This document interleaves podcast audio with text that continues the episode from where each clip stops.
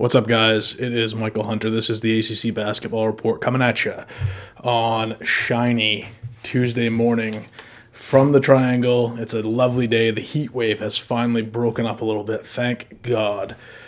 Um, you know, it's been undesirably hot. My back situation, if you guys are interested, I'm sure that some of you aren't, but I'm going to tell you anyway. I actually just got back from the clinic. Uh, took some more x-rays of my hip I've been out of I've been out of work for about a week and a half now. I'm, I'm going back tomorrow. I can't sit in this fucking house any longer. Um, thankfully, there's 15 seasons of Hell's Kitchen on Pluto TV, which I think Gordon Ramsay might be my spirit animal. But uh, as of right now, you know, a little bit of bone spurs in my back. Uh, a little bit of arthritis in my back, which I'm 36 years old, so that's a little bit concerning. Um, maybe have to start taking the uh, the old exercise routine a little bit more seriously. But uh, pleased to say that nothing serious, no herniated discs, no slip discs, no ruptured discs, no none of that stuff, no hip issues. So a little bit of arthritis, a little bit of bone spurs. And I'm back on my way. Uh, today I have Jonathon Warriner from both Making the Madness as well as ACC Basketball Report. He is our resident bracketologist. We actually sat down for a solid hour, I would say, a little over an hour last night and talked about everything. Um, talked about power rankings, talked about his 25 players in the, his best 25 players in the country list, or I'm sorry, best 25 players in the ACC list. He actually released his top 100 players in the country at makingthemadness.com, so go check that out. We talked about my freshman top 15 list.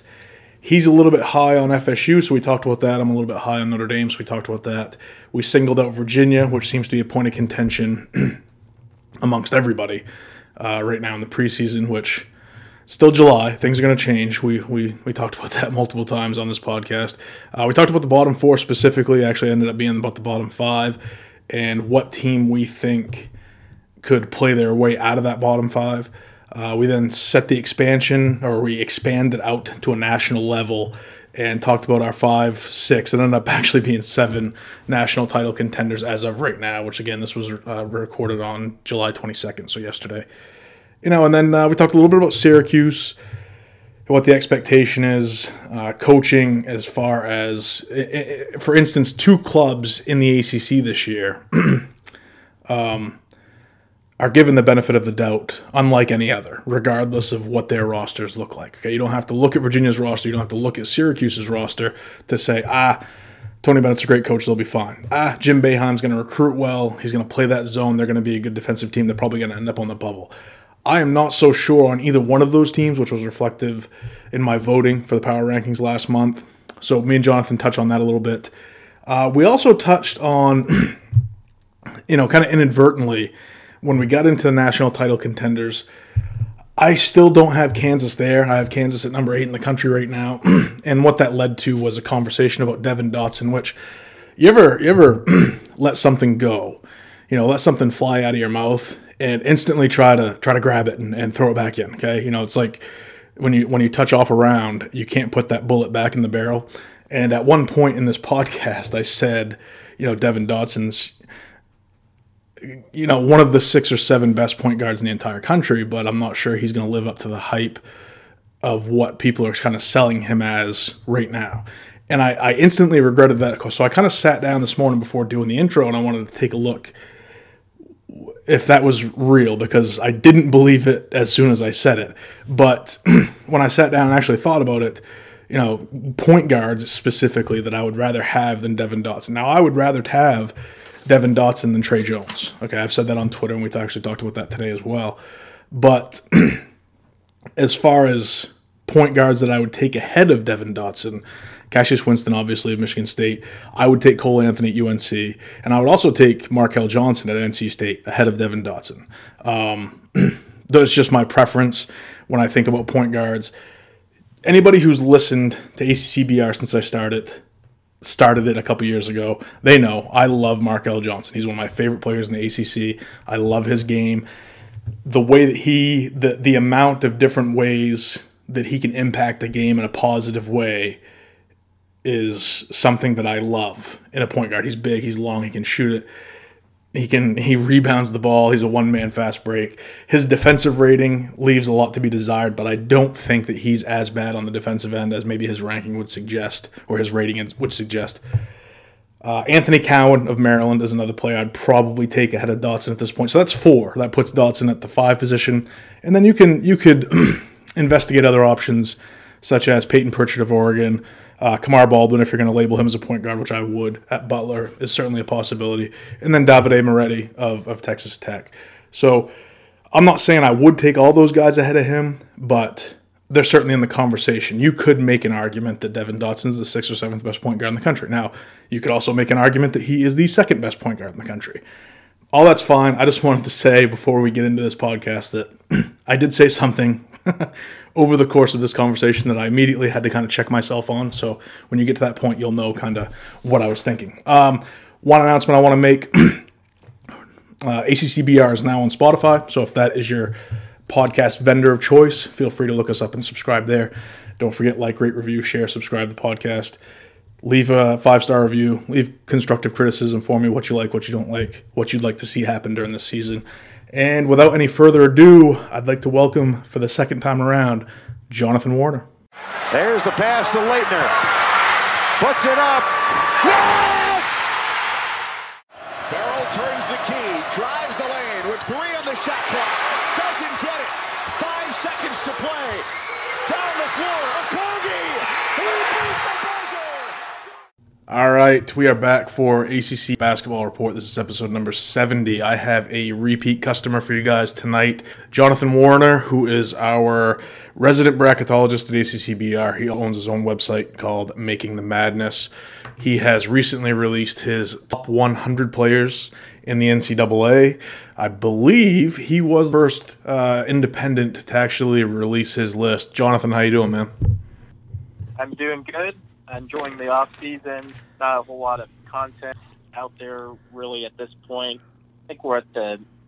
I saw today the exact middle of the off season. Yes. Uh, so I guess I'm here to uh, be the mid middle of the off season guy.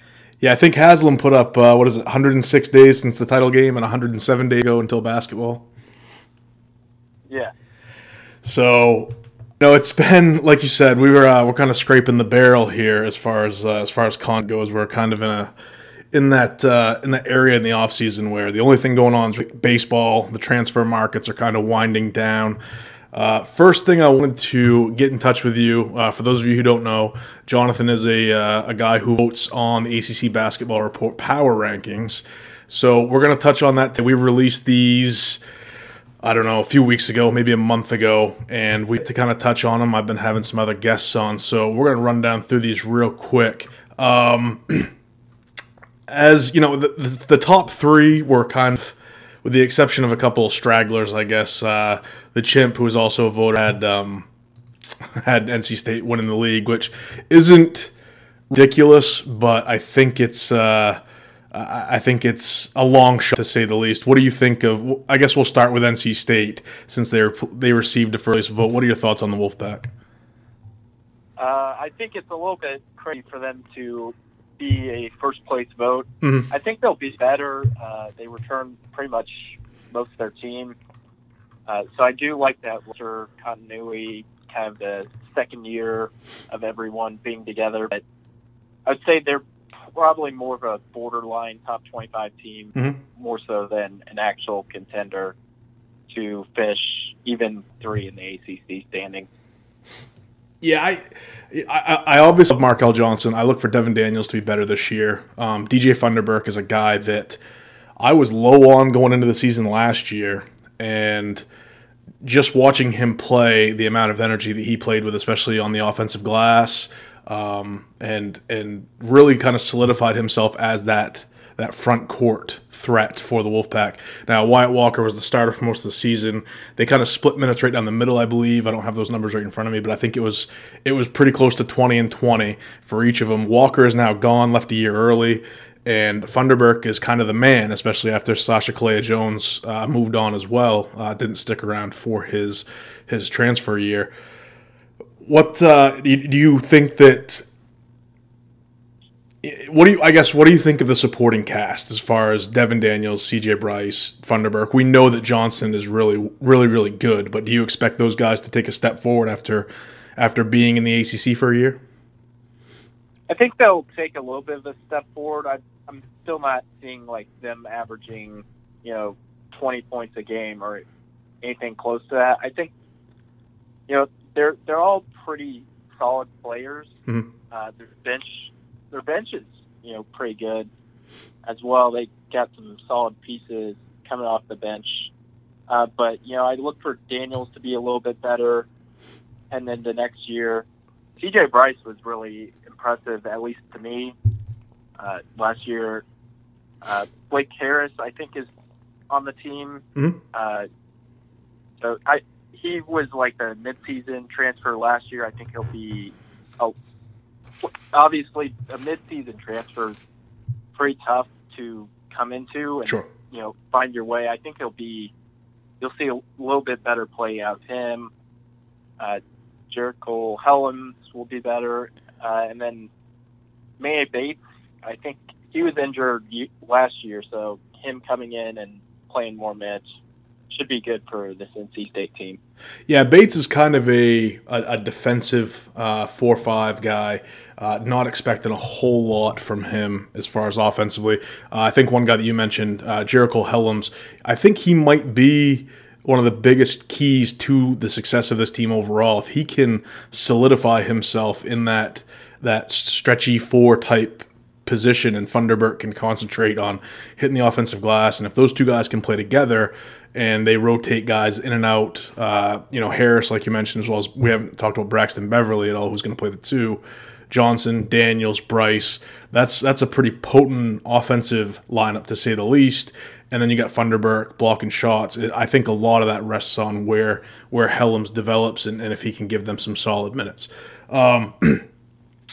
where we so basically what we did was when, when we vote on this we just rank these teams 1 through 15 the first place team that we rank gets 15 points. We have 1 2 3 4 5 voters. We'll have six um, when ethan when ethan gets acclimated this season.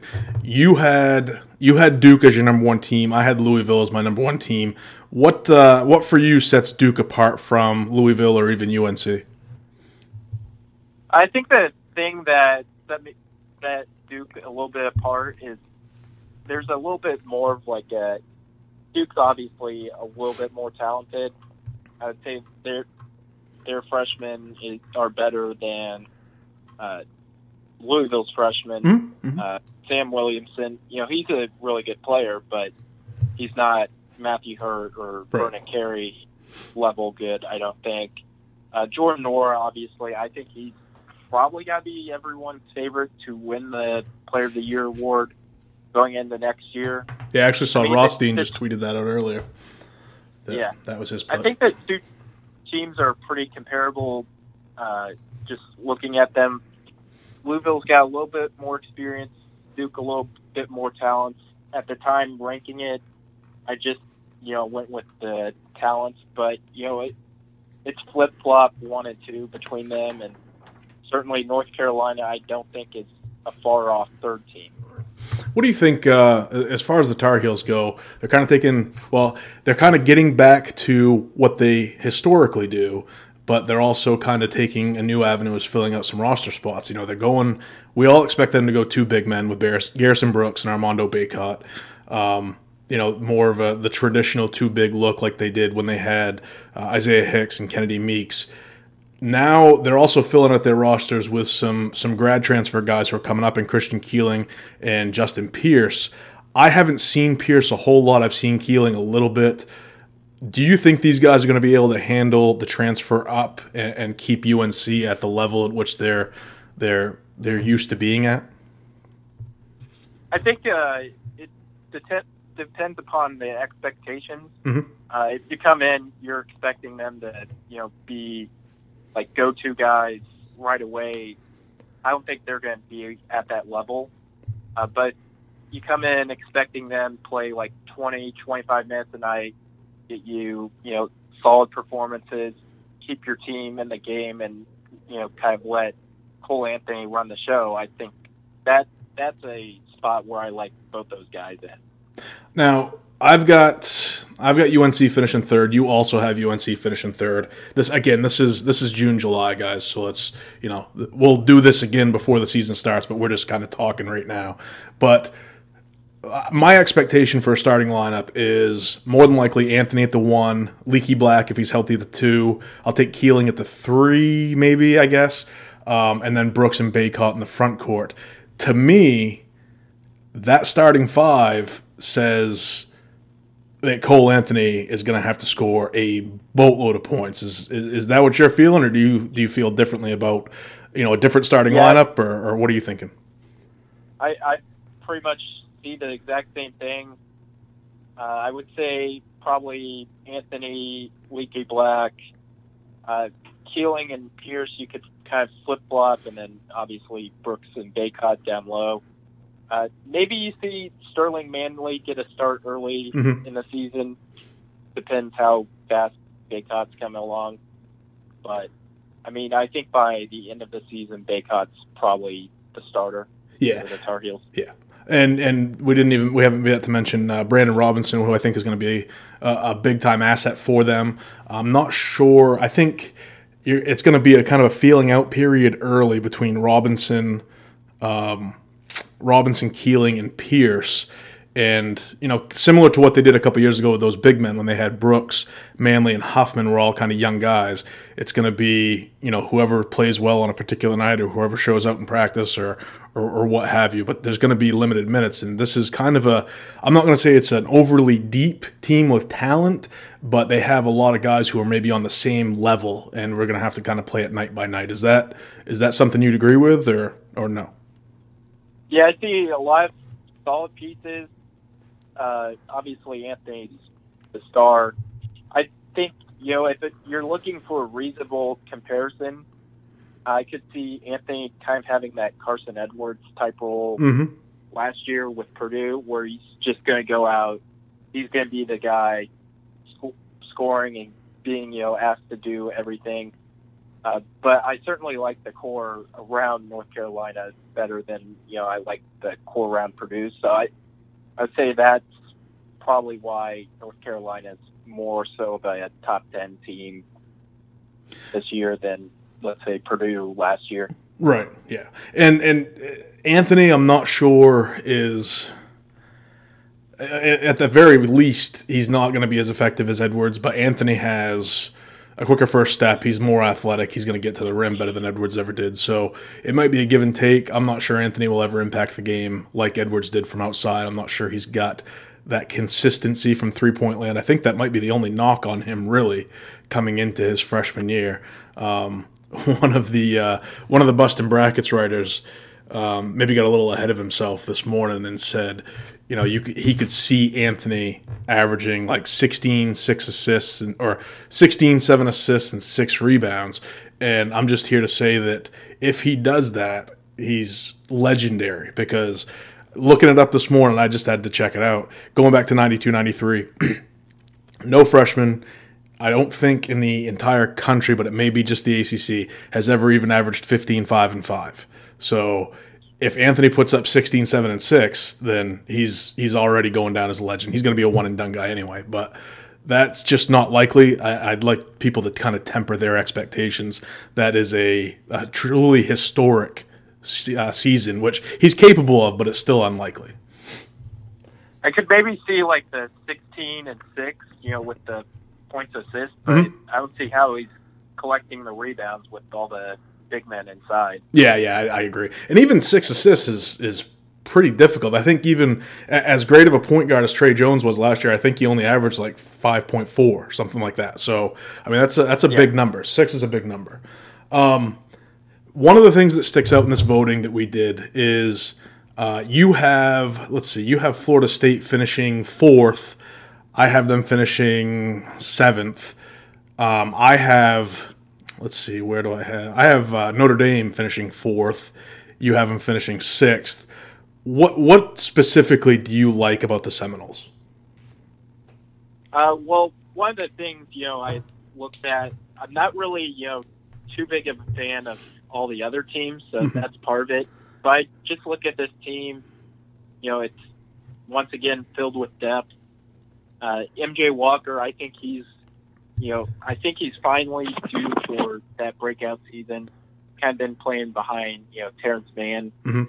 but I think you know maybe it's his time. Trent Forrest, you know, he's a good playmaker, and I I just look at you know some of these guys like Devin Vassell. I think he's gonna have a breakthrough season. I'd agree. Yep. RaiQuan Gray was really good last year. Uh, Anthony Polite, Wyatt Wilkes, you know, those those are some guys that could take a step forward. Uh, you know, they have the centers, Balsa Koprivica, I Koprivica. think Yep. Might have messed it. Yeah. Yep. Uh, you know, they picked up the Drake transfer, Dominik Olejniczak. Yeah, the, the center. Uh, yeah. Yep. you know, they have the big man that you look for. Uh, even Naheem McLeod, you know, I look at him and he's He's a seven monster. four. So, I mean, I, I guess uh, that's one way to replace Christ Koumadje. Uh, but this really deep team, you know, Patrick Williams, you had him on the freshman 15. Uh, just you know, deep team, uh, and that's really my thinking behind Florida State being fourth in the ACC. Yeah, I you know uh, uh, the thing that I worry about the most is one. I've had MJ Walker. I had MJ Walker on my original freshman list when he was a freshman. Last year, I had him very high on the breakout eight, and you know last year he actually he played more minutes. He regressed as far as his efficiency, and he only averaged about half a point more per game. So I he has the talent. I mean, this is a top 30 kid coming out of high school and now he needs to be the guy because Cofer's gone, Kabengele's gone, Terance Mann is gone. Um, you know, this is MJ Walker and Trent Forrest's team. Jalen Williams is a kid that I like. I like his measurables. I like his talent. I like his athleticism. I'm not sure he can shoot. Um, Devin Vassell is a kid I think that will break out. I agree with that. I just wonder about his consistency. I, I really worry about this team and their shooting, um, which is kind of why I was a little bit lower on them. I don't hold Hamilton in tremendous regard as far as his coaching chops. I think he's more of a collector of talent than a coach. I I just I, I kind of cautiously optimistic with Florida State. I think they're a tournament team. I think, you know, in order for them to get there and, and do well, MJ Walker's going to have to live up to the potential that he had coming out of high school. Um, now, as far as the, the flip side to the coin, as far as Florida State and Notre Dame, I have Notre Dame finishing fourth. I really like John Mooney. We've gone, we've talked about it a little bit on Twitter. I think I responded to one of your, your tweets earlier regarding Mooney. Um, I don't see a ton of weaknesses as far as talent on the roster.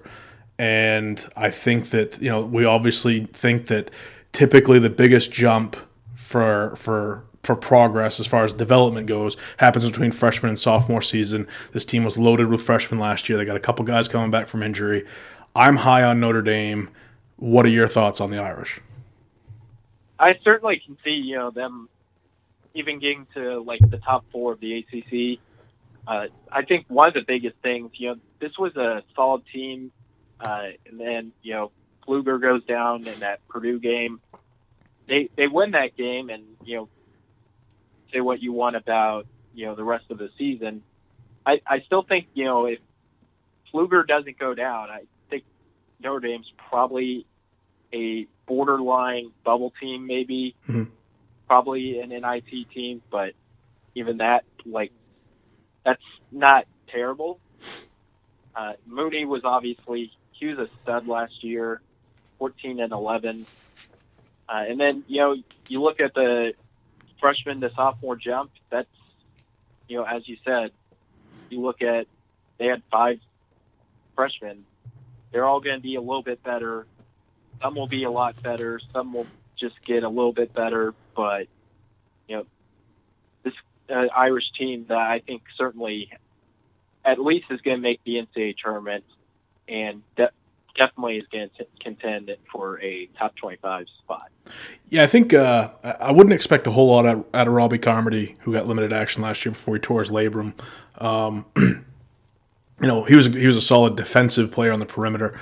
as far as you know having to take time out to rehab and do all that stuff that may impede his progress a little bit as far as development goes. But i expect dane goodwin and prentiss hubb to be significantly better than they were last year. And when you're talking about prentiss hubb i don't think that it would be i don't think it's possible for him to play worse. I mean he had just a brutal stretch for about six or seven weeks uh, in the middle of the season. So i, I look for him to kind of tighten that up. I i have uh, getting back to the power rankings I have Virginia finishing sixth. You have them finishing fifth. I've kind of gone round and round with Virginia fans as far as why. I even put a, a, piece up on the site as far as why I have Virginia where I have them. Um, you know, sixth in the league is, is not terrible, but I just don't see it as far as this collection of talent until I see uh, Casey Morsell play until I see the the JUCO kid whose name I, I will not butcher on this on this radio right now. Um, until I see him play, I just I, I can't quite get there with Virginia. What are your thoughts on the Cavaliers? I just you know I look at Virginia's you know overall team. You know, start with Diakite. You know he averaged seven point three points per game uh, last year. You know is that and he's going from the junior to senior jump. Is he going to make that much of an impact? Uh, you know, I can see him being a much be- better role player, but you know, I would hesitate to say like maybe even a top 50 player in the sport. Kihei Clark, you know, he's a good passer, good defender. Is he? You think he scores double digits? Kite? No, Kihei Clark. No. No. Not, uh, not even. You know, no. Average shooter, but he's also five nine and you know not a top you know 300 recruits. Mm-hmm. You know did what they did last year well, but I don't think he. Well, you're, you know, you're a game manager last year for you know a trio yeah. of super talented guys. Yeah, I think that's his best role. He's more of a game manager. Braxton Key, you know, he's a tough defender. You know, showed a ability to be a capable sh- scorer. Uh, he's not really efficient and, you know, can't shoot the three. Jay Huff, you know, got played off the court and they really, you know, were making their run, but they refused to play him. You know, I've heard a lot of people, you know, Virginia fans saying Francesco Caffaro, you know, watch for him this year. Well, there's also a reason, you know, he was redshirted his freshman year it's probably because you know he wasn't quite ready. I don't know if he'll be ready this year to be like that impact player. You know, Casey Morsell, solid player. You know, you go up and down this roster. There's just question mark, question mark, question mark. Yeah, and, and don't see answers. Yeah, I, you know, Caffaro was injured. I think he got back on the court around February. He had a, he suffered a leg injury. Um, he was very good for Argentina on the FIBA circuit. He is a talented guy, but three years ago, Jay Huff was a very talented guy. You know what I mean? It's they're in a, in a Tony Bennett system, which can, I guess, uh, mitigate deficiencies on that roster as far as keeping games close, limiting possessions, things like that. It's it's it does work well for that. But we've seen in the past. I mean, even Kyle Guy as a freshman had a little bit of difficulty getting on the court sometimes because he couldn't play defense.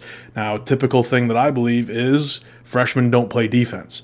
Um, we're going to have to see it from Casey Morsell because if he doesn't play D, he won't be on the floor. Tony Bennett has showed us that in the past. Um, same thing with with Shedrick, who's a little bit thin. Um, you know, McKoy, I don't expect a ton of as a freshman. I just think that people are just assuming that, hey, Tony Bennett's a great coach. He's going to figure it out well, that's fine, but that doesn't mean I'm going to rank him in the top 10 in the country. Um, I just I don't think that that Kihei Clark can score. Okay, this isn't going to be a, a London Perrantes type season for him. I, I don't see that. I think Diakite is like a maybe a 12 and 7, a 13 and 7 guy with a couple of blocks. I mean, he's going to be a star in the ACC this year, and I think that Virginia is going to make the tournament. I'm just I don't see them being whatever it was 66 and 6 or whatever the hell you know what i mean i don't see that type of dominance coming this season i think they kind of regress to the mean this year yeah i could kind of see it being like kyle guy the kyle guy ty jerome freshman year mm-hmm. you know, where they kind of you know struggle in ACC play and get like a five seed. I Right. think that that's a reasonable expectation. I What- think anyone expecting anything much more than that, you know, is Which would put them what twenty to thirty in the country. yeah. I think that that's a reasonable expectation. I don't think you know if you have them top ten, you probably doing it wrong. I'm seeing I'm seeing a lot of people. I think when when the polls first started coming out, just for people that are kind of. I mean, at this point, we're all just kind of fooling around. I don't know if. I mean, I, I take it seriously, I guess, because I don't want to put out something like Jason McIntyre, who's a you know a blowhard. But you know, I was seeing early in the season, you saw you know Virginia seven, eight, nine. You're starting to see him creep back a little bit to the twelve through sixteen range, and I think as we get closer to the season, it's going to become a little bit more realistic, and I think it'll get to where it needs to be. Now, they may come out and play historic defense. I think the capability is there. I just don't think it's likely with the amount of guys that are kind of playing a huge role for the first time. And I don't expect Jay Huff to step on the court and be a defensive, um, you know, uh, stout player. You know, immediately he's gonna he's an offensive guy. He's gonna get some blocks, but possession by possession, he's not gonna d anybody up. I don't think by any means. Um, I wanted to talk a little bit about the bottom four in the ACC. We've kind of we've kind of established, I guess, that the bottom four is going to be Pitt, Wake, Clemson, Virginia Tech. I think Boston College has potential to join them if Wynston Tabbs isn't completely healthy. Um, Georgia Tech obviously reliant upon a couple of transfers and whether or not they get their waivers, which been hearing through the grapevine that Bubba Parham will not be receiving his waiver, which would be a great uh, disappointment to me because I think he is uh, a huge piece in what Georgia Tech could be this year, which is a bubble team in my opinion. Of the four bottom teams, let's see, for the bottom four, you have actually you had uh, BC in your bottom four. You had uh, Clemson as last, VTech as second to last, Wake as third to last, and Boston College as fourth to last of those four teams that you put in the bottom tier of the ACC, who would be the most likely team to kind of play their way out of that basement? I think it's Pittsburgh. You know, I look at them as compared to you know the other, I guess five teams, mm-hmm. and I I think they have the you know three in terms of best players. They have the best three players of those bottom five teams. Yep. And you know that's a thing I look for. Xavier Johnson, you know, was an absolute stud last year. Trey McGowan, Sadiaste, Toney, you know, they were really good last year. You know, I look for them to, you know, maybe take a step forward. And, you know, I'm not saying they'll be like even close to really Georgia Tech. I think there's a big j- drop off. I definitely see them probably being like the team behind Georgia Tech Yep. in the top of the bottom five. Yeah, I you know, I I tend to agree as far as Pitt being the team that's down there that could play their way out. I think one of the biggest things from last year to this year, as far as Pitt goes, is last year Pittsburgh tried to play Malik Ellison and Au'Diese Toney at the three four slots, and Toney is kind of a guy who's going to float out a little bit. So Malik Ellison kind of ended up playing the de facto four ish. I hate to call him a four because I think he's only about six four, six five, but he didn't fit and he couldn't get it done. And Pitt was a terrible team on the glass last year. And this year, you're going to have the two guys in the backcourt, McGowens and Johnson. Toney's going to play the three. Um, I think Terrell Brown is a serviceable five, especially on the defensive end. And this year, instead of Malik Ellison, who's a 6'4, 6'5, basically a wing player, you're going to put Karim Kalabu- uh, Coulibaly, who is a three star top 150 guy, in that power forward slot, who just played for the Mali uh, under 19 team uh, that made it all the way to the championship game in the FIBA World Games and lost to the U.S. Uh, he's not a tremendous offensive player, but he's very good on the glass. And I think that starting five, if if Johnson and McGowens can score and Terrell Brown can can stay on the court for more than 18, 19 minutes a game, maybe Toney progresses a little bit. This Pittsburgh team could be something. Now, obviously, when you lose a player such as Jared Wilson Frame and his and his three point shooting from last year, that makes things a little bit more difficult. But I love McGowens. I love Xavier Johnson. Um, I think that Pitt they have potential. I'm again like you. I'm not going to say they're going to be up there with G Tech, but of those bottom five, I think they're going to probably be the best of the five. Um, I had Clemson when we did the voting ahead of them by one slot, which you uh, promptly gave me shit for, and then uh, Clyde Trapp towards ACL. He'll be out the season. I'm not sure if some of these guys are going to get their waivers now because the NCAA is kind of revamping their their waiver process. So that's impacting a lot of these guys at the bottom of the list. But uh, I fully have you have you seen Coulibaly? Did you watch much of the FIBA games? Can you repeat that again? I didn't quite get that last question. Did you uh, did you watch much of the uh, the U19 games? I watched a couple of games. Uh, you know, I watched mostly the American game or watched all of the American, mm-hmm. you know, team. Uh, but yeah, it, good event. did you did you happen to catch Coulibaly play at all? The Mali team. No, I did not watch them. No, okay.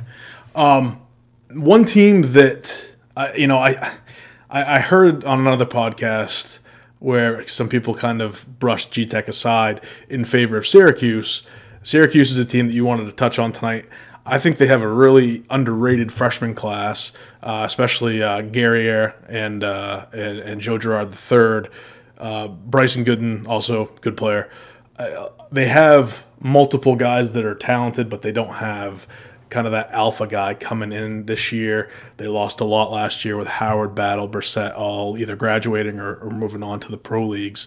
What uh, what are you thinking about the Orange? Uh, you know, does the coaching in the zone get it done, or are they going to regress a little bit this year? I mean, obviously they'll regress. I think. I think they'll probably, you know, as the saying always goes, they'll be on the bubble. Right. Uh, you know, Jalen Carey, I think he's going to take a big step forward. You know, didn't really get to play a whole lot last year. Eli Hughes, you know, I think he'll he's in for you know a monster scoring season. Mm-hmm uh, especially you know with Battle and Brissett gone. Uh, Boeheim, I think you know Boeheim's a player I think will be you know solid this year. You know he probably played too many minutes as a freshman. I guess the one you know advantage of that is now you know you look sophomore year, he's going to know a little bit more what he's doing. I think Dolezaj is you know he's a solid, you know, do everything type player. Play kind of the four or five. Mm-hmm. I don't know, you know, a whole lot about Bourama Sidibe. Yeah. You know, he, he's shown flashes of being great, but I don't know if you can consistently count on him. You know, at the five. Uh, but you know, Bryce Goodine and uh, Joe Girard, you know, should be solid freshmen. You know, I think that they're good enough to be, you know, competitive. I think they're you know good enough to maybe you know get a couple of quad one wins, but I think you know they'll also you know struggle and lose a couple. You know they might lose to the bottom five of the ACC a couple of times. Uh, so you know it's just kind of that old phrase: they'll win some games, they'll lose some games, and they'll probably end up being on the bubble yeah, I think it's going to be a team that you know you're going to get a, you're to get maybe a top half ACC team in the Carrier Dome, and they're going to upset them. But then they're going to go on the road. They're going to lose to Clemson. You know what I mean? I think it's going to be mm-hmm. something like that. Um, I actually have them finishing 11th in the league this year. I just I, I think Jalen Carey, as far as counting stats, is going to be a, a breakout player, and people are going to go, "Holy hell!" I don't really know why he didn't play last year. All, You know more than he did, other than uh, Syracuse had a plethora of guards with Carey, Boeheim, Battle, Howard, um, you know, uh, among other players, Hughes. So Sidibe, I, he, you know, he, I think he's a good player when he's healthy. The problem is he's never healthy. I think he sat out the the first part of the 17-18 season, and then he was sitting out a little bit last year, and then he came in. I think he had a double double in like his first or second game back. I, that may be wrong, but he had a big game at some point, and everyone said, "Hey, there he is." And then I think he kind of got nicked up a little bit, or they kind of went to Dolezaj a little bit, and then they went back to to Chukwu a little bit. Chukwu is now past, um, you know, graduated and exhausted his eligibility. But if Sidibe can stay healthy, he can be the guy to anchor that zone, and I think that's that's what they should should do. I I'm not a big Dolezaj guy. I was when he was coming into school, but not anymore. I think uh, I, I just don't think he's developing the way that I originally hoped that he would. Um, I wanted to touch a little bit. You released um, your top 100 players on makingthemadness.com uh, a couple weeks ago. I had you throw together uh, your top 25 players in the ACC uh, for the uh, 2019-20 season, and I wanted to run down through that a little bit if you've uh, if you've got the time. Go ahead. Um, I kind of split these up into five tiers. We're going to go backwards through this. One of these tiers is really interesting to me, and I'll, I'll when I get there, I'll, I'll let you know. But uh, 25 through 21, you have Wynston Tabbs, Aamir Simms, Cassius Stanley, Lamarr Kimble, and C.J. Bryce.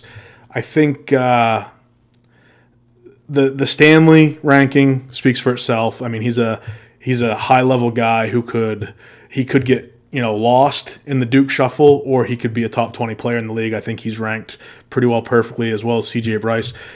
Wynston Tabbs is a guy that you have at 25, which I'm not saying is is too low, given especially given how he performed and how injured he was last year. What do you think the ceiling is for Tabbs this year if he is indeed healthy?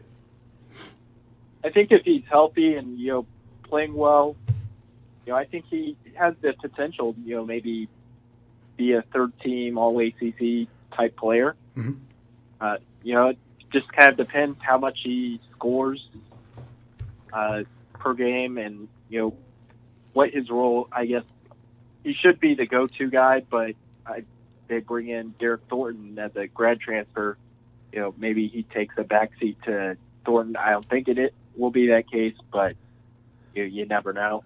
Yeah, I don't. I don't see that happening. I actually, I think that that addition helps Tabbs a lot because now he's going to be able to play off the ball more. Yeah. Um, twenty through sixteen. There's a, a you know Jalen Carey twenty, uh, Dwayne Sutton, MJ Walker at eighteen, Armando Bacot seventeen, Braxton Key at sixteen stands out to me a little bit. I am not as high on Key as some others.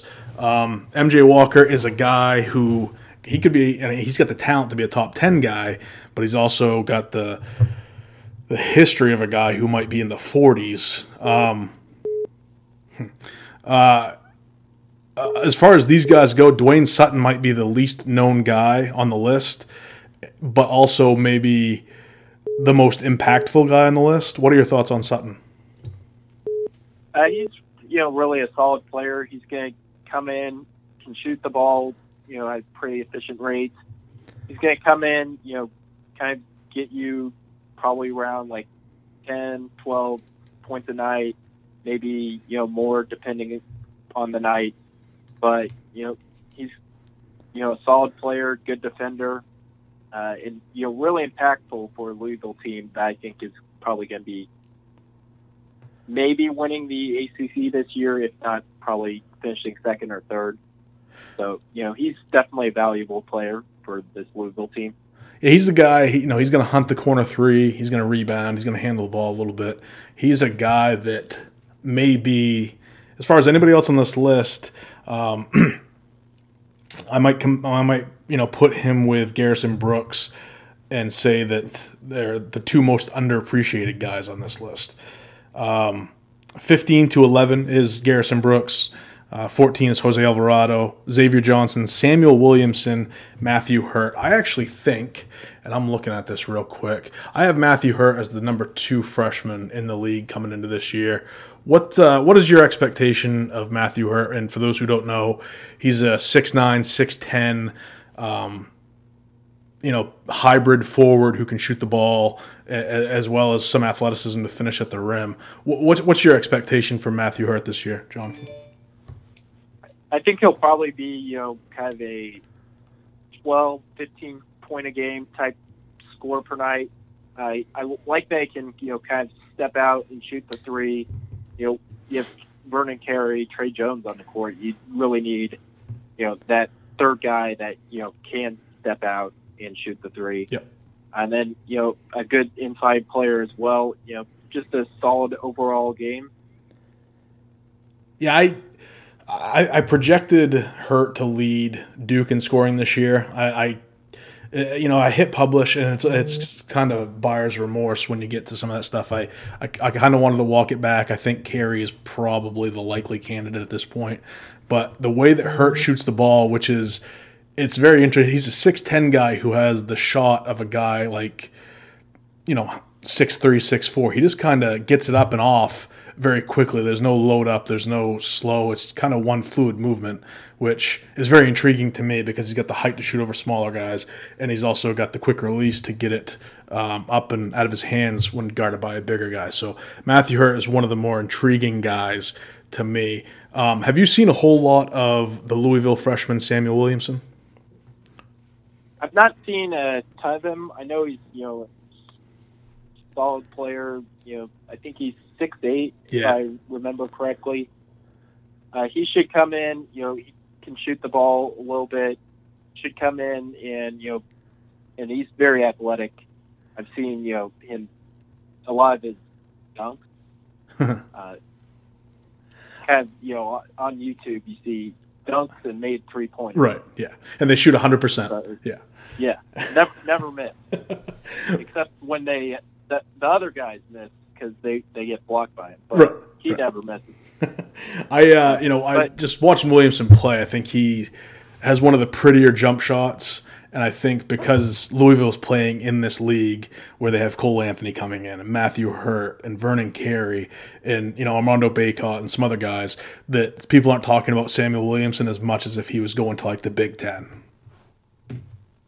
Yeah, I I like his role. You know, he's gonna at Louisville. He's gonna play. You know, kind of Louisville. You know, they'll ha- probably start Kimble at the one, and either Enoch or Williams. They'll probably you know split those minutes. Mhm. I like the you know two through four lineup. You got Williamson.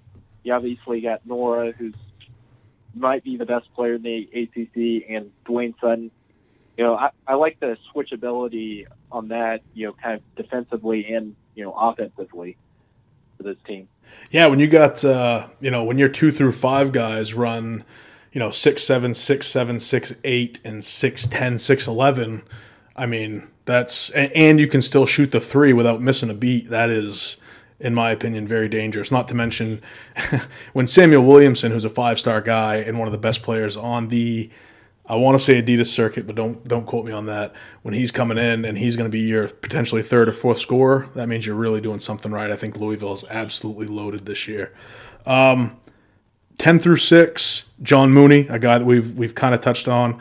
Uh, Mamadi Diakite at nine, which I think should make Virginia fans pretty happy. I think that's a little bit higher than what I would have him. Uh, Elijah Hughes at eight, Trent Forrest at seven, and Chris Lykes at six.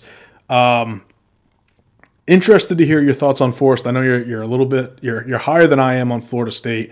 We've kind of talked about him a little bit. Do you expect him to take a huge jump this year, or is it just because he is one of the more solid, steady guys in the ACC? I, I think uh, you know, looking back on this list, that the ranking of Forrest, you know, he's a little bit high, but you know, I do think he's you know a really solid player for a Florida State team. You know, that I also think probably, I think I had them at fourth. I think they're probably the fourth best team in the ACC, Mhm.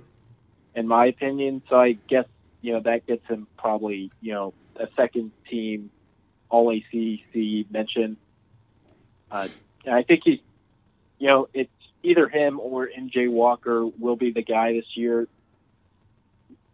Who knows? But you know, Forrest is the likely candidate, I guess. Yeah, I, I think as far as um, when we talk about you know high high floor, high ceiling guys, I think Trent Forrest falls into that. I think that you know we talked earlier about uh, Cole Anthony averaging you know 15 5 and 5 and how legendary that would be i don't think it would be outside the realm of possibilities for trent forrest to average like you know 12 5 and 4 somewhere in there. And you know have some nights where he gets 18 20 points five rebounds five assists. I think that's kind of right in his wheelhouse. He's a huge lead guard handles the ball well plays plays very well in the defensive end. But when you're talking about either him or MJ Walker, if I'm going to take a guy that's going to be steady every night, I'm taking Trent Forrest over MJ Walker. I agree with you 100% because I think you're going to get some nights where MJ is going to shoot two for 10 and, and score five points and Florida State loses at home. Whereas, you know, I think Forrest is kind of a, a steadier hand for that team. Yeah. Um, your top five guys, top five players overall for uh, for the ACC this year. Number five, Markell Johnson. Number four, Vernon Carey. Tre Jones, freshman. Cole Anthony, freshman. Jordan Nwora, uh, junior, who we've we've kind of talked about at length at this point. A couple guys that we haven't mentioned very much so far tonight. Uh, number five, Markell Johnson. Number four, Vernon Carey. I guess with Carey, what's your expectation for him? Is this going to be like a Carlos Boozer type season, or is it just going to be, or is he going to be like Elton Brand Player of the Year type? What, what what's your expectation there? I think you know going more recent, I could say maybe like Wendell Carter ish type, where he's going to you know play the five, but it'll, it'll probably be Wendell Carter, you know, with Mar- Marvin Bagley was out and not playing, like Mm-hmm. level talent. Yep. You know, he's going to come in and you know be the go-to guy down low. Uh, you know, he's a you know big, solid, physical player, can block shots. Yeah, I think he's going to make an impact for this Duke team, and I think you know you, they might not win the ACC because you know they haven't since 2010, Mm-hmm. but he's certainly going to be an impactful player for this team. Yeah, I just I, you know when I did um, the freshman 15, Carey was my number three freshman. I think that people get kind of lost in the Duke three point shooting over the years. They've been kind of three point heavy now. Obviously, last year you got a, a transcendent player like Zion, and then maybe the best second fiddle guy in the history of college basketball, and RJ Barrett.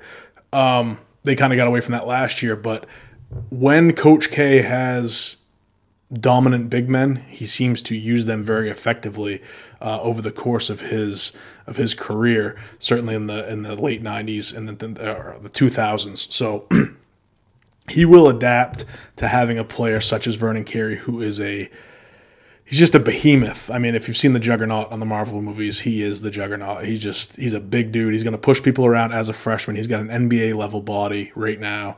Um, might be a little heavy, but I think at the college level, he's just going to be able to to just bowl through people. So I I think Carey is.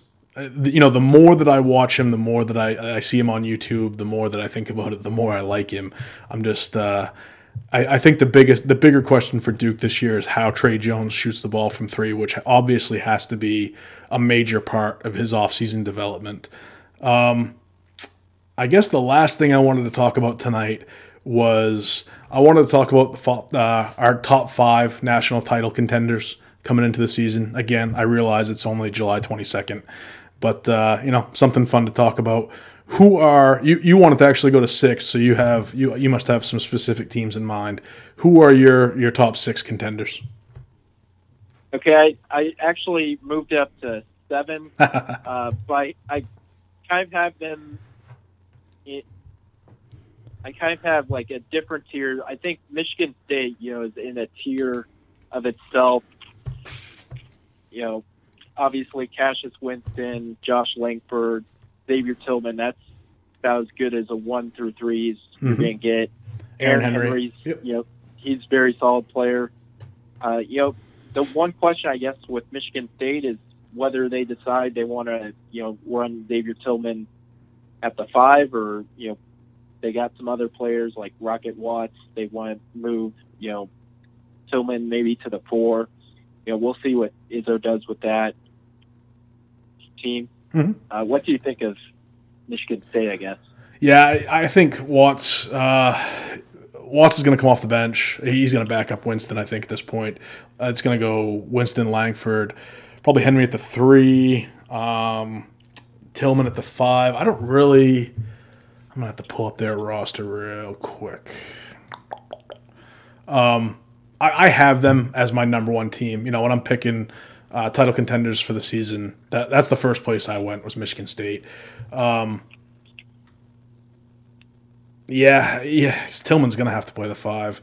I I don't know a whole lot about Bingham. I know that he's highly regarded, but you know it, the funny thing about and I'm just you know as far as their starting five goes, it doesn't get a whole lot better than than Michigan State. Now, whether or not you know Hall starts the three, Bingham at the four, Tillman at the five, I think that's possible. But I think you're going to see Henry at the four, Tillman at the five.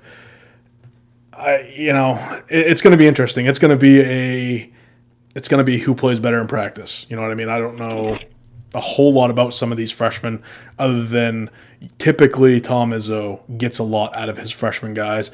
I don't see them I don't see them putting the, the freshman that I'm most familiar with is Rocket Watts. I don't think that he's going to play the point and have Winston move to the two, Langford to the three. I don't think that he's a player that you can put at the two alongside Winston. Now, if Izzo wants to go two point guards, that's certainly a possibility. That's his prerogative. He's a Hall of Fame coach. He can do whatever he wants. But it's going to be interesting. I think they're going to play around with probably with Hall, Bingham, um, uh, Henry, and Tillman, and we'll get whoever plays better in practice will be the guy who starts. I don't know really yeah. anything about Julius Marble, so. I mean, I guess when you have a you know top four like that, it, you can pl- kind of play around and mess around with whoever the fifth starter is. And, and honestly, it's probably going to be whoever is the better defender. You know, they're going to put that guy in because that's you know hard nosed Michigan State basketball that's what Thomas is going to do. He's going to put a defender in there, and then he's going to bring an offensive guy off the bench. Is is what I would predict to happen in that situation. Yeah. Um. Uh, Ned. Go ahead. Uh, my my number two is Kansas. Uh, I know you had them low in your uh, original mm-hmm. top twenty-five, but uh, I look at this team. You know, they have the point guard. You know, in the center, best point guard center combo in the league. Dotson, you know, he's really athletic, really quick, can get his shot, you know, and Azubuike down low, you know, I when when he's on the court, which that's a big if, I guess, just because of health. Mm-hmm. I mean, there's no stopping this guy. No, he's a freight train. Free throw line. Uh, I guess the only question with them is whether they want to play, you know, four guards, maybe Jalen Wilson or Marcus Garrett at the four, or if they actually want to go through with the Azubuike, Silvio, De Sousa uh, two big lineup, which I think you know it's kind of questionable, but we'll see with them, I guess. Yeah, I think. I think the way that this roster, I mean, I, I had them originally at number 20, which looking back, holy shit, what was I thinking? But they then they kind of went out and they addressed all their needs, basically. You know, everything that I had questions about. I don't know a whole lot about Agbaji. You know, I, I just, you know, I probably watched a handful of Kansas games on the on the second TV. You know, over the course of last season, but um, like you said, as far as dominant big men, especially on the glass and defensively, it doesn't get any better than Doke. Um, I think what you may see is, you know, you have Mitch Lightfoot who has kind of played his way from a what the hell is he doing on the floor guy as a freshman to a legit backup big right now. And I think what some of these these moves have done, what they've afforded Kansas and Bill Self to do, is they can give you some different looks right now. I think you can play De Sousa and, and Doke together. I'm not really sure how that works because they're kind of the same player, other than Doke is just a monster compared to, you know, De Sousa's a little bit smaller. Neither one of them can really stretch the floor or create space, so you're going to have that, that two block UNC look, which I don't know if, if Bill Self wants to do that. I think the more likely scenario is De Sousa backs up Doke and somebody like Isaiah Moss, who is gonna who's transferring in, kind of slides into that that stretchy four type player.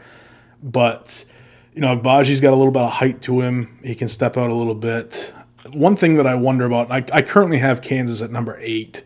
I don't have them on my top six title contenders right now. I'm probably the only guy in the country that doesn't. Is it was really interesting to see or to hear, I can't remember where I heard it, where some guys kind of intimated that Devon Dotson's profile has been elevated because the options for Kansas, if he had left, were so bad. Just by comparison, just weren't a comparison at all. So when he came back, people were like, "Oh, thank God he's back. He's an All-American candidate." When in reality, he was he was very good last year, but he he wasn't tremendous. Just like Tre Jones isn't. I mean, he's a tremendous defensive player. He's a tremendous uh, ball handler and distributor, but he can't score. So. I mean, I have Devon Dotson. I think Devon Dotson's a better player than Tre Jones, but I'm not sure that he is one of the top eight to 10 players in the entire country. I just think he's better than the option that Kansas had otherwise. I don't have Kansas in my six title contenders right now. Yeah, I think that going with Dotson at least, you know, I think the one thing, the one concern area was, you know, kind of the shooting. Mm-hmm. But if he can work a little bit on that, you know, and, you know, he'll have more pieces around him. You know, last year they really didn't have much shooting. Uh, Quentin Grimes was just borderline unplayable right. for most of the season. Uh, Baji, you know, he had a couple good games, but he also had like a stretch where he didn't make a three for like three straight weeks. So right. it was just kind of hit or miss. We'll see if they get better, but you know, I, I like the talents on paper. We'll see, you know, kind of if it fits together. Yeah, I think Jalen Wilson is going to be is going to play a, a, big key. I mean, if, if you have a night where Moss isn't hitting, where Agbaji isn't hitting, you know, Jalen Wilson's going to kind of have to come off the bench and try to give them some relief. Um, you talked about Dotson shooting. I think, I don't have his stats in front of me right now, but I think he still shot 34, 35% from three. So, I mean, I'll take that from a freshman every day of the week. I think Tre Jones only shot 26%. So, um, so, yeah, he's significantly better than Tre Jones. Right. I'll say that. I I don't. I'm not saying that Devon Dotson's bad. I'm just saying that I think, given what the alternative was for Kansas at the point guard position, it's a very good thing that Dotson is back because he does have that high level of play. I'm just not sure he is the savior. He's very good. He's one of the top, probably seven or eight point guards in the country by by far but let's just calm down with like you know first team All American talk or anything like that. I think that's a little bit crazy at this point. Who's uh, who's your third team? Uh, I guess in that tier, I guess Kentucky. Mm-hmm. We could roll with them. We haven't really talked about them. I, I had Duke ahead of Kentucky, but we kind of touched a little bit on Duke a little bit, so yeah, yeah. I want to go to Kentucky. I think this roster's you know pretty solid one through four. I I do question you know whether Nick Richards or EJ Montgomery you know can play that small ball five. You know they're pretty well pretty loaded. You know one through 4 mm-hmm. Obviously you know a defensive menace. Tyrese Maxey you know is a solid. He's a really good scorer. Uh, Keion Brooks, Kahlil Whitney, you know, really good players at the three four. Uh, but I mean, EJ Montgomery, Nick Richards don't scream like star player at the center, which I guess is a little bit my concern with them. Yeah, I think um, when it comes to their big men, and I, and I agree, I, ha- I do have Kentucky on my list. Um, I think Richards has been kind of relegated to rebounder. You know what I mean? He's a bench rebounder. And I talked to a, a couple guys in the offseason, especially when we were talking um, in the heat of the Kerry Blackshear transfer. You know, some people were, were saying that, you know, the presence of Nick Richards may kind of turn off Blackshear as far as attending Kentucky. I don't know if that was what happened or not, but I don't think that John Calipari is gonna is gonna hesitate to sick Nick Richards if Kerry Blackshear had gone to Kentucky. Now, um, we shouldn't forget that uh, Nate Sestina, who's a transfer from Bucknell, I believe, is also on the roster. Who's a very good player for at, at the mid-major level. I, I, think that right now, I think EJ is probably the starting center. I think he's uh, he's got elite upside as far as uh, rim protection. I think he's going to be a very good glass guy, and I think that I, small ball five. I think he's going to play the typical traditional five. I think you're going to have Hagans at the one with Quickley backing him up. I think that's a given. And then, you know, Maxey and Juzang, both very good scorers. They're going to be carrying a lot of the scoring load between those two and, and Keion Brooks. I think Kahlil Whitney is going to play that hybrid 3 4 forward type spot. He has some floor yeah. stretching ability. Um, you know, if I if I were to guess, I would say they're going to roll with Hagans, Maxey, Brooks, Whitney, and Montgomery. Um, now I can see Juzang maybe working his way in there, but we'll see what happens. I think that Kentucky's biggest issue this year is, you know, same as every other year, I guess, is they're going to be heavily reliant on one of these freshmen to carry that scoring load every night. I think it could look a whole lot like that uh, that Malik Monk uh, Kentucky team from a few years ago, where Monk has to score 20, 25, 30 points a night. Yeah, or 46 to beat North Carolina by one. Right, exactly. Yeah. Um, anybody else in that tier, or did you did you have a second tier that maybe you're not quite as high on? I also put Florida in that tier. Yep. I just look at them; their starting lineup is really good. Andrew Nembhard, you know, he's he's not like the best point guard in the country, but he's a really solid point guard. Steady. Guard multiple yeah. positions. Uh, Noah Locke, you know, he was a good scorer last year for the Gators. Uh, Keyontae Johnson was, you know, pretty good as a freshman. They import, you know, the two five-star freshmen and Ter- Tre Mann and uh, Skyy Lewis, and then obviously Kerry Blackshear down low. We we know how good he is. Right. But I really like this Florida team.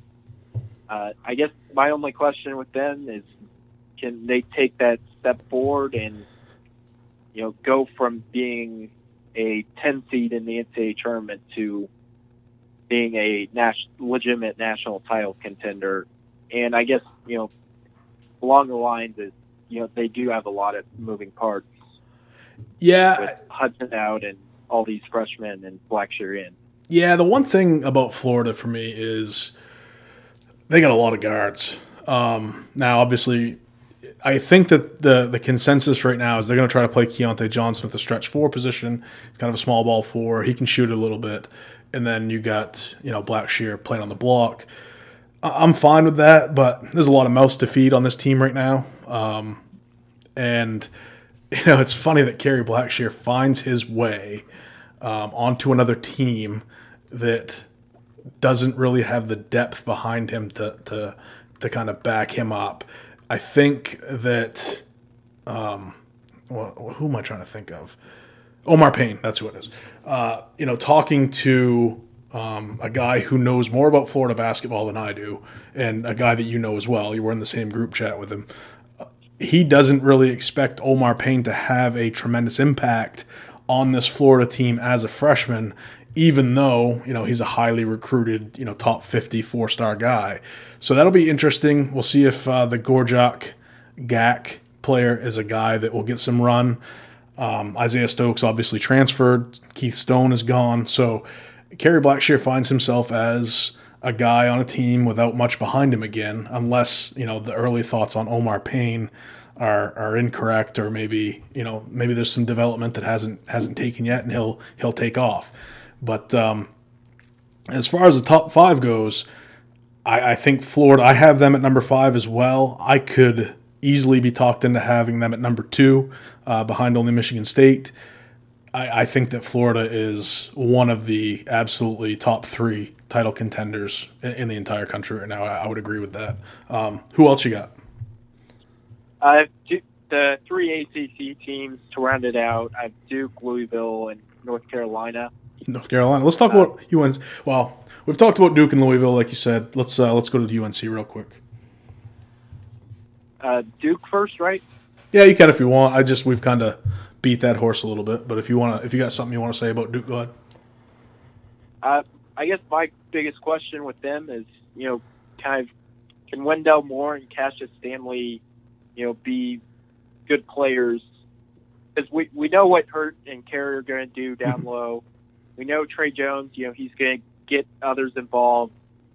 Uh, you know, can Cassius Stanley, Wendell Moore, you know, be guys that you know, I guess what they'll probably be asked to do, they'll be you know kind of on the perimeter, shooting threes, uh, driving inside, you know, trying to make more plays on the wing. Mm-hmm. You know, can they, you know, get that done? And if can like Alex O'Connell maybe step up if those two are not able to do, which I'm not too confident in Alex O'Connell. you you don't seem too confident either. Man, the guy can't guard a folding chair. I mean, it's it's ridiculous. For as athletic as he is, you would think he'd be able to stay in front of some people, but he just can't seem to get it done. Yeah. Um, as far as Wendell Moore goes, I, I think that he it, this this Duke roster is very interesting. Um, and I say that because you know you don't have Bagley, Carter, or uh, Gary Trent Jr. You don't have Barrett Williamson or Cam Reddish on this team. I think the biggest thing with this roster is Coach K is going to have to coach, which you know in recent years he just kind of had to roll the ball out and you know they'll figure it out eventually because they're going to out talent and out athlete other teams on the court. Now they might be able to out athlete most of the teams, and they might out talent some teams, but this team is full of very good players and not transcendent players like it has been in a couple years past. Now, when I look at Duke, you know, say you play in three games in a week, you're going to see Moore lead them in scoring, Hurt lead them in scoring, Carey lead them in scoring. I don't know if you're going to see one guy dominate the box score every night, which that may work in their favor. Is that is that kind of how you see this team right now? Yeah, I think you know the majority of the night it'll be Hurt and Carey, uh, but I could definitely see Wendell Moore and you know Cassius Stanley, I guess, having a couple good nights here or there. Yeah, I just it's Duke is going to be very interesting. I, I could see, you know, it wouldn't shock me with. I, have always been a kind of guy that would, instead of having one player, say like the Markelle Fultz Washington team, um, instead of having that one guy, I would rather step down a level and give me two or three other guys that are that are good, yeah. but maybe not um, number one player in the NBA draft good. You know what I mean? And I think yeah. this Duke is going to be a sum of the parts type team more than what it's been in the past, which sounds kind of foolish because there's still what three five star guys coming in. So it's yeah. it's a little bit different, but they're different type of five star guys than what we're traditionally used to. Yeah, there's um, no Zion Williamson this year. Right. Uh, to to bail them out to make some kind of spectacular play like that block on on DeAndre Hunter. You know what I mean? That stuff that's that's one that's generational, you know, as far as the stuff that he could do on the court. So it, it'll be very interesting. Um, one team, and like I said, we've we've kind of hit on some other ones. I want to bring up one team that, and I, I spoke earlier about Virginia about, you know, hey, well, it's Tony Bennett. You know, he's going to figure it out. Virginia's going to be good. And I kind of went that way with my seventh team, and I was I was fairly confident that you wouldn't have them on on yours, so it was a good opportunity to talk about them. I have Texas Tech on my list. Um, I just I, I right now you can't. There's nothing you could say to me that could that could convince me that Chris Beard isn't quite possibly one of the top three coaches in the country. And I know that they lose Jarrett Culver and they lose Tariq Owens. And, you know, there's some other stuff going on with that roster. You know, Khavon Moore transferred out. But when you've got players like uh, Moretti, uh, Kyler Edwards, who's on everybody's breakout list, uh, and then you have guys coming in, such as Chris Clark, TJ Holyfield, freshman talent coming in, and Jahmi'us Ramsey, Terrence Shannon. Uh, you got a nice big man coming in, and Tyreke Smith. I just don't see how Chris Beard, how how it kind of falls off for him. Is where is Texas Tech on your radar as far as title contenders? I think they're probably you know the past two years they've been a three seed. I think they're probably you know reasonably going to be there again. I I'm not like on. I'm not saying like Tech Tech probably I don't think they're a, you know, one of the seven legit title contenders. I think they're more like on that secondary tier. Yeah. I think Moretti definitely takes a step forward. Kyler Edwards, you know, he's everyone's breakout mm-hmm. candidate for a reason. I think he had like 15 in the title game against Virginia. Uh, Jahmi'us Ramsey is a you know freshman guard. He should have a big impact this season for the Red Raiders. Uh, we'll see what Chris Clark and T.J. Holyfield can bring to the table, and kind of some of the other players. But this definitely a team that's you know probably going to finish second in the Big 12, I would say, behind Kansas. Yep. But you know, I think it, they're definitely a really good team this year, and you know maybe they'll make it back to the Final Four. We'll see next year, but I, I think that's my preseason assessment of this team. Now, one one thing that I'm just going to mention this real quick. Um, I do know for a fact uh, through Rockin' 25 acquaintances that they're huge on Kevin McCullar, who is a 6'5 backcourt player. They redshirted him last year. Comes in as only a two star guy, but they're very high on him. And a real quick stat on Kyler Edwards and why he is uh, everybody's breakout candidate. Uh, Jonathon mentioned his performance in the national title game. This is a kid that, as a true freshman last year, shot 31 of 69 from behind the arc. So he is a sniper, and his minutes are going to go through the roof this year. He's going to receive a lot of opportunity to score a lot of points. Um, one of the reasons that I, I really like uh, Texas Tech. Chris Beard, good guard play, good shooting. The the front court situation kind of bothers me, but Chris Clark has played that small ball four, small ball five in the past, so um, I'm pretty confident that uh, that they can get it done, especially under Beard's tutelage. Jonathon, was there anything else you wanted to hit on tonight, man? Uh, that's about it. Uh, thank you for having me on. And I guess if you haven't checked out my top 100 player list, that's worked hard on that, I guess. So you can go check that out at makingthemadness.com. Uh, there should be some uh, ACC BR articles to come. But other than that, uh, thanks again for having me on. I appreciate you coming on, man. If you guys didn't catch that, it's makingthemadness.com. Uh, Jonathon Warriner, he is the ACCBR resident bracketologist. You will see more of him on ACCBasketballReport.com when the season arrives and we start breaking down the NCAA tournament, probably way before we actually should, but that's what we're here for. Jonathon, man, I thank you for joining me. Have a good evening. Bracketology every day, All right, man. I'll talk to you later. even right now. See ya. All right, guys, that was Jonathon Warriner of MakingTheMadness.com as well as ACC Basketball Report.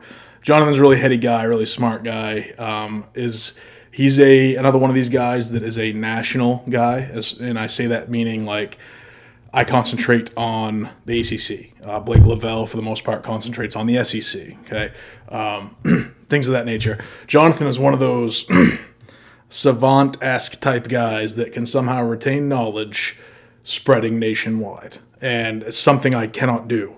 Um, you know, I, I have to I have to deep dive to to think and recall and make myself familiar with some of these guys that that Kevin Sweeney, Brad Cavalier, Tony Patelis, um, Jonathon himself, a lot of these other guys can just pull out of a hat and, and make these lists. It's absolutely incredible. Some of the the knowledge that these guys possess, it's it's incredible to me. What I, I have a hard time keeping track of 15 teams worth of players. These guys, you could ask these guys who the starting five is at Utah State, and they'll fucking bang it out. It's incredible.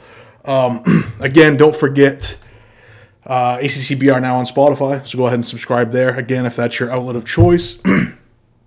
I have, let's see, upcoming guests. What do we got going on? I'm going to bring on, that's right, uh, the, the Phony Bennett, not Tony Bennett, Phony, P H O N Y, Phony Bennett, um, who is a diehard, uh, obviously, Virginia Cavaliers fan, will make an appearance on this episode, on this show in a couple weeks.